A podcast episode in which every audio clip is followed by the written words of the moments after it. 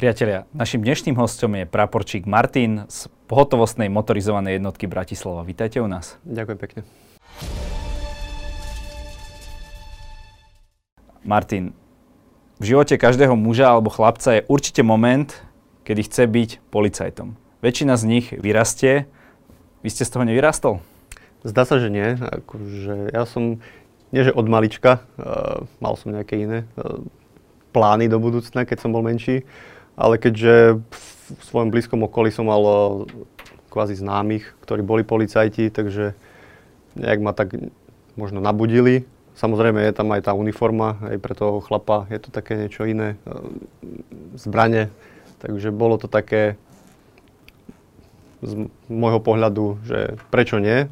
Je to i povolanie troška aj diametrálne odlišné od nejakých iných.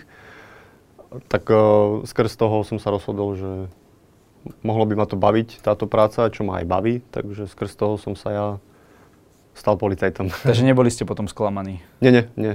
Sklamaný, čo sa týka mojej práce, nie som, ani, ani som nebol predtým. Takže ja som, čo sa týka práce policie, spokojný. Vysvetlite nám, čo to znamená pohotovostná motorizovaná jednotka, teda to, kde pracujete. Takže pohotovostná motorizovaná jednotka je to v podstate základný útvar služby poriadkovej policie, ktorý bol eh, kvázi vytvorený na, tak by som povedal, akože zlepšenie eh, plnenia úloh, eh, čo sa týka výkonu služby poriadkovej policie. V podstate sú to hliadky, ktoré sú vonku nepretržite 24 hodín, 7 dní v týždni, takže celý rok od rána do večera sú tieto hliadky vonku. Čo sa týka úloh nejakej pohotovostnej potrebnej jednotky, tak uh, sú tam najmä uh, úlohy na úseku verejného poriadku, uh, potom odhaľovania trestnej činnosti, zisťovania nejakých tých pachateľov, čo sa týka a oznamovania priestupkov, pachateľov, čo sa týka prejednávania priestupkov v blokovom konaní. To je výhradne pre, pre pohotovostnú motorizovanú jednotku, že prejednáva len v blokovom konaní. Ak sa nedá priestupok prejednať, tak my ho ďalej odstupujeme oznámením, ďalej ho neriešime. Je to zásahová skupina, akože tvoríme zásahovú skupinu, kde nás vysielajú na chránené objekty, ktoré sú napojené na pult centralizovanej ochrany v rámci mesta alebo kraja. Takže nejaké mestské alebo krajské budovy? Tak e, kvázi na, do tohto sa môže prihlásiť, je to ľubovoľné, môže to byť aj súkromný dom. E, je to rôzne, akože tie objekty sú od štátnych až po súkromný nejaké obchody, domy, byty, takže je to rôznorodé, čo sa týka objektov. Inými slovami, vy ste tí, ktorých my najčastejšie vydávame na uliciach? Tak je, v tých sme, štátnych policajných uniformách? Je, sme kvázi títo, lebo sme hliadka prvého kontaktu, takže gro našej práce je na ulici. Takže my celú službu, pokiaľ nemáme nejaké iné úlohy, tak uh, trávime na ulici. To je kvázi práca. Povedzte mi, ako, ako, ako to funguje, keď ste na tej ulici? Uh, lebo z pohľadu lajka to vyzerá, že tí policajti sa tam len prechádzajú v vodzovkách alebo prechádzajú autom, ale čo sa deje vo, vo vašej hlave v tej chvíli? Sledujete, čo sa deje, máte na to nejaké iné oko, kde čo by mohlo byť, alebo chodíte len do tých lokalít, kde napríklad máte už skúsenosť s tým, že sa tam deje niečo nekalé? Tak samozrejme v, sú miesta, aj Bratislava alebo v každom inom krajskom meste, kde pôsobí pohotovostná motorizovaná jednotka, kde to je, tá uličná trestná činnosť je vyššia. Hej. Napríklad v Bratislave je Napríklad v Bratislava je to Pentagon, hej, tak bol dovteraz. Sú také určité miesta, kde, kde tie hliadky častejšie za službu prejdú, ale v podstate úlohou hliadky je, čo sa týka hliadkovania, hliadkovou rýchlosťou si všímať okolie, či nie je narušaný verejný poriadok, ak je, tak ho napraviť, či nie je pachaná nejaká trestná činnosť. Eh, je tam toho spústu veľa eh, kontrola tých objektov, ktoré sú napojené na nás a ďalších, ďalších vecí. Takže... Aká je tá vaša denná rutina? Mm, čo spravíte, keď prídete do služby? Tak rutina je to v podstate, človek príde, alebo policajt príde do práce, prezrie sa do uniformy, hej, musí vyzerať čisto, upravený e, ten zovňajšok a samozrejme nasleduje inštruktáž hliadok, kde sa prejednajú nejaké nové úlohy, ak sú. Po tej inštruktáži e, v podstate hliadky sú vybavené ostatnými služobnými zbraňami, napríklad pomockami, ktoré sú potrebné do výkonu služby. No a po inštruktáži sa každá hliadka presúva do svojho úseku, v podstate, čo sa týka Bratislavy, tak je to každý okres e, aby bol pokrytý našou hliadkou, čo sa týka pohotovostnej motorizovanej jednotky. Plus, ak sú hliadky naviac, tak môže byť, že aj idú do ďalších miest, ako je Senec, Pezinok, Malacký v rámci našho bratislavského kraja. E, počas e, výkonu služby potom hliadka sa zameráva už na tie úlohy, čo som spomínal, plus ďalšie úlohy, ktoré určí buď to operačné stredisko, že pošle niekde tú hliadku, vyšle na nejaké preverenie, nejaký úkon.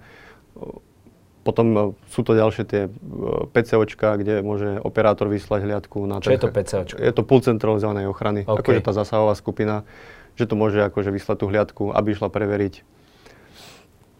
A ďalšie úlohy podľa pokynov nadriadených a operačného strediska. Vy kontrolujete aj dopravu?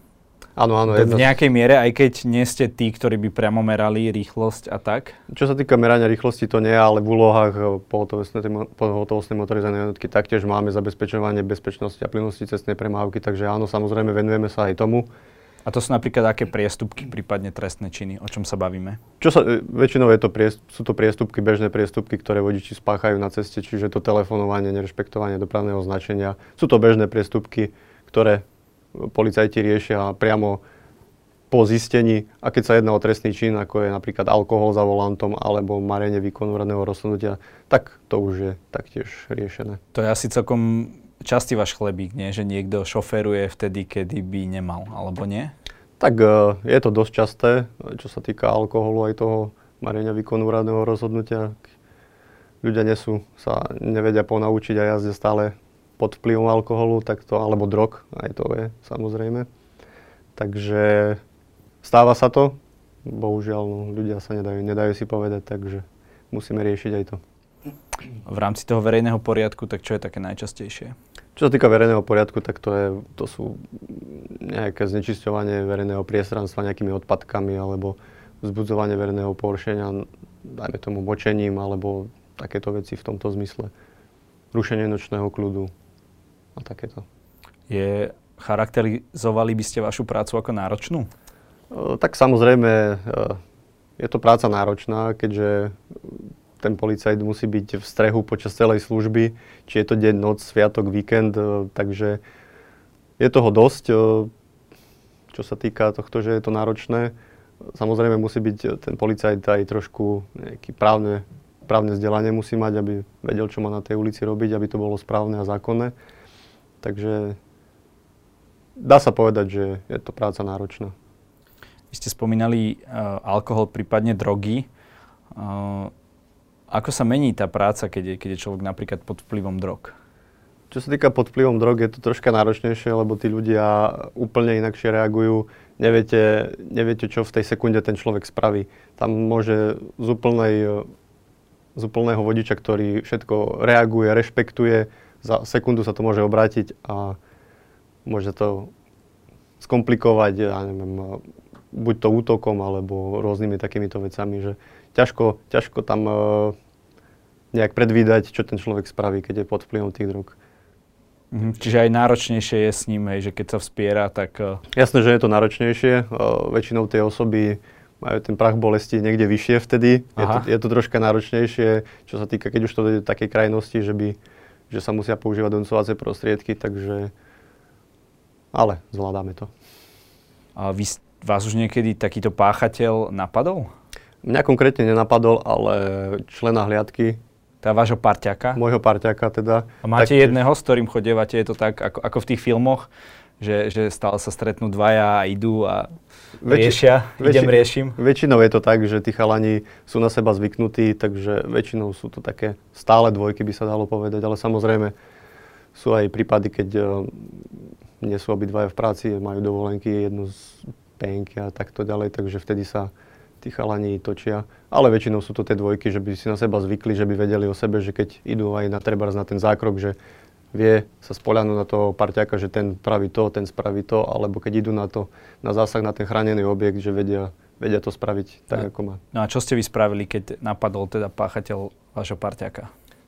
Tam to bolo napadnutie v tom zmysle, že uh, v podstate môjho kolegu udrel uh, do oblasti tváre a tam išlo iba o spacifikovanie dotyčného. Takže rýchlo skončil na zemi s putami tak snažili sme sa čím najrychlejšie, lebo fakt je to, bola tá osoba vyššia od nás, takže bolo to také troška aj náročnejšie, ale podarilo sa nakoniec.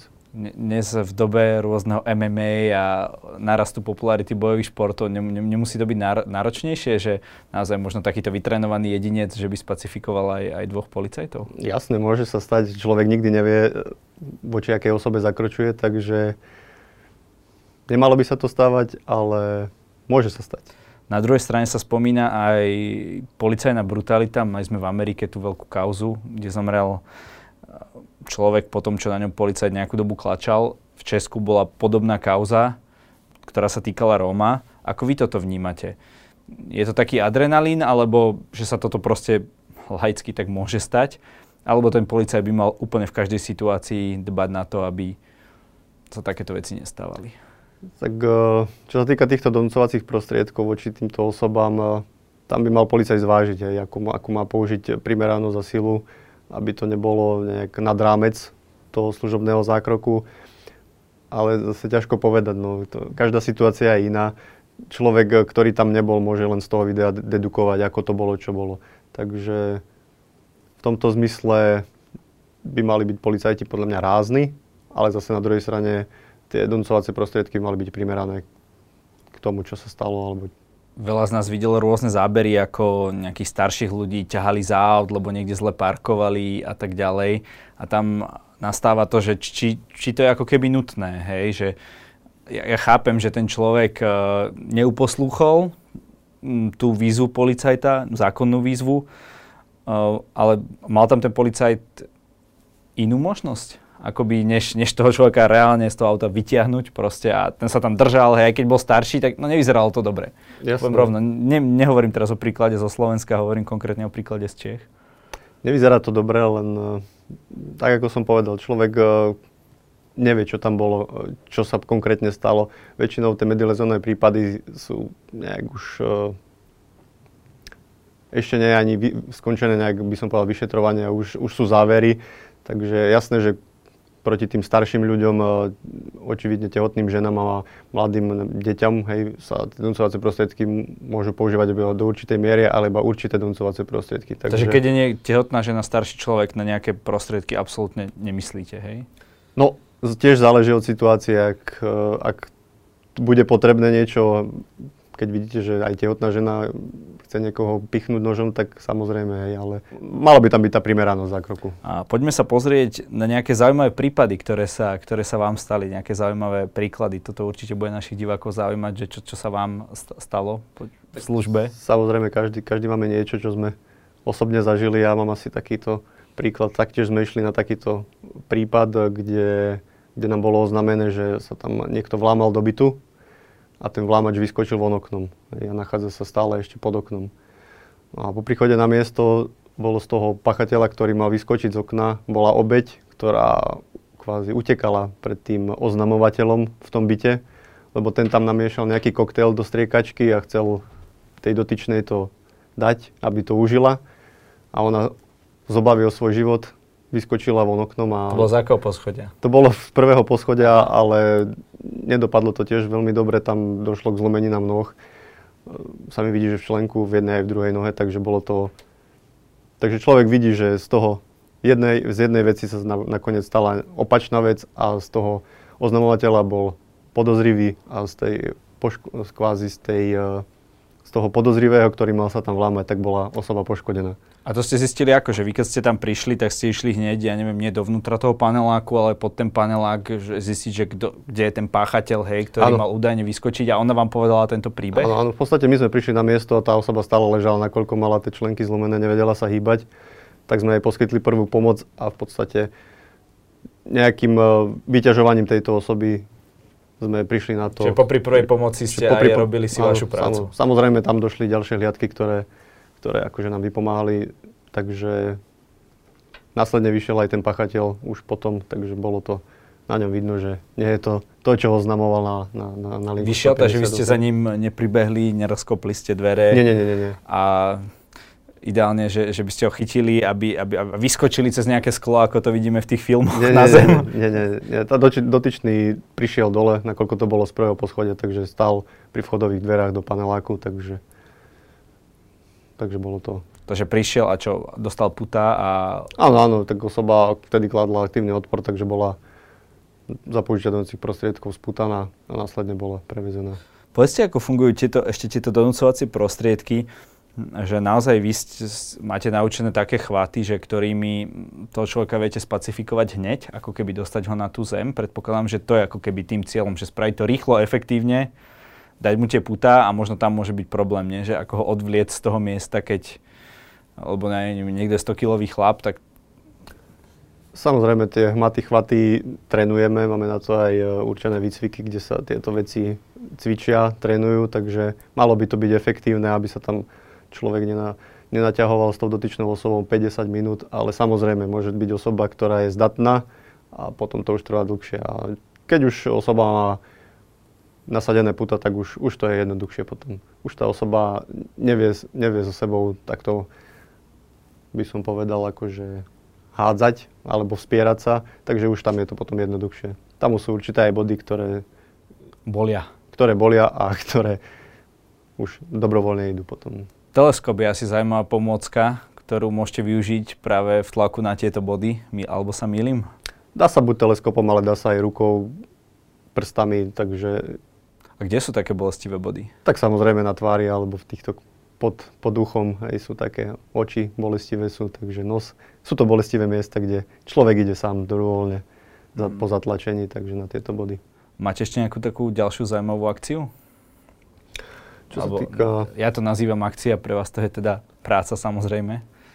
Tak mám také nejaké, taktiež sme mali preverenie oznámenia, že, že sa majiteľ bytu si myslí, že mu tam niekto prespáva v svojom byte, ktorý nevy, nevyužíva až tak často kde po príchode na miesto sme taktiež aj po otvorení bytu spozorali osobu, ktorá si užívala cudzí, cudzí byt, pekne sa tam zabývala, takže sú to také zaujímavé veci, že človek až niekedy, niekedy až pozera, že čo sú ľudia schopní.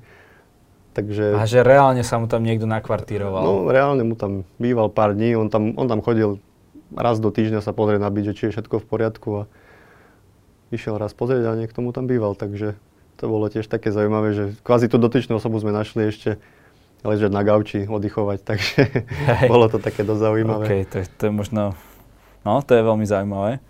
Ešte nejaký takýto prípad? A tak potom sú to rôzne. Naposledy sme mali taktiež nejaké pre, prenasledovanie auta, kde vodič sa dopustil bežného priestupku, nerešpektoval dopravnú značku. Išli sme ho zastaviť a vodič nám unikal cez štvrť Bratislavy, kde nakoniec skončil v lampe. Aha. akože v stĺpe osvetlenia, takže zničil si auto, zlomil si nohu, takže len skrz toho, že si myslel, že má zákaz činnosti, pričom nemal žiaden zákaz činnosti, takže len skrz toho, že si niekto niečo myslí, nezastavil nám, tak unikal po Bratislave a dopadlo to pre ňo ešte horšie, než by to mohlo dopadnúť. Ja, ja som pozeral, pozeral videá z webkamery takýchto práve policajných naháňačiek a ono to zrejme nie je až také jednoduché chytiť uh, to idúce auto tak, aby ste neohrozili aj seba, prípadne parťáka samozrejme, ale aj tých ľudí uh, okolo. A, aké je to takáto policajná naháňačka? Tak samozrejme, čo sa týka naháňania niekde v centre Bratislavy, tak je to dosť náročné, lebo je tu kopec aut, kopec chodcov, takže aj ten policajt, eh, keď ide, tak musí dávať pozor, hej, nemôže nemôže ohrozovať len tak, lebo niekoho prenasleduje, takže tá osoba, ktorá uniká, tá moc nepozerá, tá ide. Ale policajt musí samozrejme dbať aj na bezpečnosť ostatných, aby nikoho neohrozil, alebo nedaj Bože niečo. Spomínali ste napríklad rušenie nočného kľudu. Dajú si ľudia povedať, má stále ten policajt autoritu? Tak uh, taktiež záleží na tých ľuďoch. Áno. Niekto, niekto si dá povedať na prvý krát, že človek príde, príde tam hliadka a samozrejme pochopia to. Áno, však niekoho rušia, kto ide ráno do práce alebo takto. Takže niekto si dá povedať, samozrejme. Niekto si nedá povedať a hliadka tam musíš aj na druhý krát. Takže záleží fakt na tých ľuďoch, uh, ako to berú. Ale... A zlepšuje sa to alebo zhoršuje časom? Ja si myslím, že teraz je to tak na tej rovnakej úrovni podľa môjho názoru. vy ste riešili aj z hľadiska tých e, protipandemických opatrení rúška a takéto veci, alebo to nebolo vaša šálka kávy? Jasné, aj v rámci tohto taktiež sme vykonávali zvýšený výkon, čo sa týka zameraný na protipandemické opatrenia, takže áno, samozrejme aj tomu sa hliadky venujú. Poďme ešte na to vybavenie, ktoré vlastne vy máte ako pohotovostná motorizovaná jednotka. Čo, čo v ňom je? Tak čo sa týka... Materi- čo je v tom aute? Čo my nevidíme? Čím nás môžete prekvapiť? Čo sa týka mate- technicko-materiálneho zabezpečenia akože našich hliadok, tak uh, samozrejme je to služobné cestné motorové zvedlo, ktoré je vybavené uh, systémom Soitron, ktorý sníma tie značky, či nie sú v patraní. Je to v podstate ilustračná konzola, kde si viete vylustrovať priamo na mieste v aute dotyčnú osobu, dotyčné auto a ďalšie veci. Čo sa týka nejakej výzbroje policajta, tak samozrejme je to osobná zbraň policajta. A vy máte akú? túto, tú, pripnutú na stehno? Máme gloky. Gloky máme. Čo sa týka ďalších... Čezeta, čezeta by nebola lepšia? No. Strieľali ste aj s čezetou? Áno, strieľal som aj s čezetou. Keďže policajný zbor prešiel prezbrojením, tak momentálne máme, používame gloky, ktoré sú pre policajný zbor určené. No, čo sa týka ďalších týchto zbraní smrtiacich, by som povedal, tak samozrejme je to samopal APC 9 mm, ktorý nosia hliadky do služby a ďalej sme ešte vybavení samopalom vzor 58. Čo sa týka nesmrtiacich zbraní, tak tam, e, tam je to, v podstate používame flashbally. E, sú to v podstate náboje, ktoré vystrelujú gumené projektily, buď to označovacie, alebo tieto zbranie sú väčšinou, väčšinou určené do bezpečnostných opatrení alebo takýchto akcií. Potom to sú náboje také špeciálne, a, alebo je špeciálna zbraň, ktorá ich vystrelujete? Alebo... Tak je, je, aj tá zbraň je špeciálna, aj tie náboje sú špeciálne. Lebo a čo je to za zbraň? Je to v podstate, vyzerá to ako veľký revolver. Sú tam dve, je to dvojhlavňový, dvojhlavňová zbraň. Tam idú takéto veľké náboje a je tam gulička gumená alebo viac guličiek. Potom je to FNA. To je v podstate je to taká dlhšia zbraň, ktorá má taktiež v sebe guličky. Je to nesmrtiaca zbraň. V podstate tam je viac nábojov, než v tom flashbole. Potom, e, čo máme novinku, tak to je paralizér taser, momentálne kontaktný, ktorý používame asi mesiac vo výkone služby. Potom ďalšie vybavenie e, policajta je, je to bežné, ako majú každý policajt, to sú puta, potom je to slzný plyn, my ako pohotovostná motorizovaná taktiež používame teleskopický obušok. A už sú to potom iba, čo sa týka nejakého vybavenia, je to balistická vesta, ktorá je potrebná na, ak ide hliadka na, keď je vyslaná na chránený objekt. Ďalej, čo sa týka útvaru, tak e, máme balistické prílby, e, protiúderové komplety, ktoré používame na bezpečnostné opatrenia, keď sú nejaké protesty alebo zhromaždenia, alebo je to nejaký futbal, športové podujatie, tak vtedy sa používajú. Ktorý bol taký zápas, kde ste vykonávali nejakú kontrolu teda verejného poriadku, ktorý ste si tak zapamätali? Tak čo sa týka zápasov, tak to bolo asi v Nitre, kedy hral e, slovenský pohár Slovan Trnava, kde po zápase fanúšikovia začali narúšať verejný poriadok, demolovali tam štadión, tak vtedy, vtedy sme boli akože vyslaní na jeho obnovenie, takže Vtedy to Takže bolo... ste ich museli zatlačiť nejako z toho štadiona, alebo ako to fungovalo? Čo bola tam vaša úloha? Potať zabezpečovanie, aby sa tie tábory nestretli, hej, aby nevznikla nejaká hromadná bitka, takže v podstate ide tam aj nejakú tú iba, že sa človek tam pred nich postavia, sa tam tí policajti a samozrejme pokriky sú ďalej, ale už nemajú k sebe nejak blízko, takže vieme ich takto oddeliť tými štítmi. A... To je asi celkom efektívne. Je to efektívne, lebo v podstate cez nás neprejdu. Je nás tam celkom dosť, takže... Ja mám vždy, vždy pocit, že v takýchto akciách je niekedy pomaly viac policajtov ako tých, ako tých fanúšikov, že vždy sa dbá na tú prevenciu v maximálne možnej miere. Tieto zápasy sú väčšinou rizikové, takže ja si myslím, že tam tí, tí ľudia, ktorí tam tých policajtov posielajú, vedia, koľko ich tam treba, aby sa to zvládlo všetko v poriadku, takže ja si myslím, že v tomto tomto nepodceňujeme situáciu ako policajný zbor a fakt sa tu tie bezpečnostné opatrenia zvládnuté. Pán Martin, každý v našej relácii môže na záver niečo odkázať našim divákom. Nech sa páči. Tak ja by som možno povedal, že e, nehľadte na tých policajtov, že sú to nejakí zlí ľudia, že, že vás chcú nejak silou mocou nejak pokutovať alebo niečo. Sú to, sme taktiež ľudia ako, ako aj vy ostatní a je to naša práca, ktorú si musíme vykonávať, takže v tomto zmysle by som to takto nejako povedal. Ďakujem za rozhovor a prajem vám veľa šťastia a zdravia a čo najmenej krízových situácií vo vašej práci a ďakujem za prácu, ktorú robíte vy aj vaši kolegovia. Ďakujem pekne a ďakujem za pozvanie.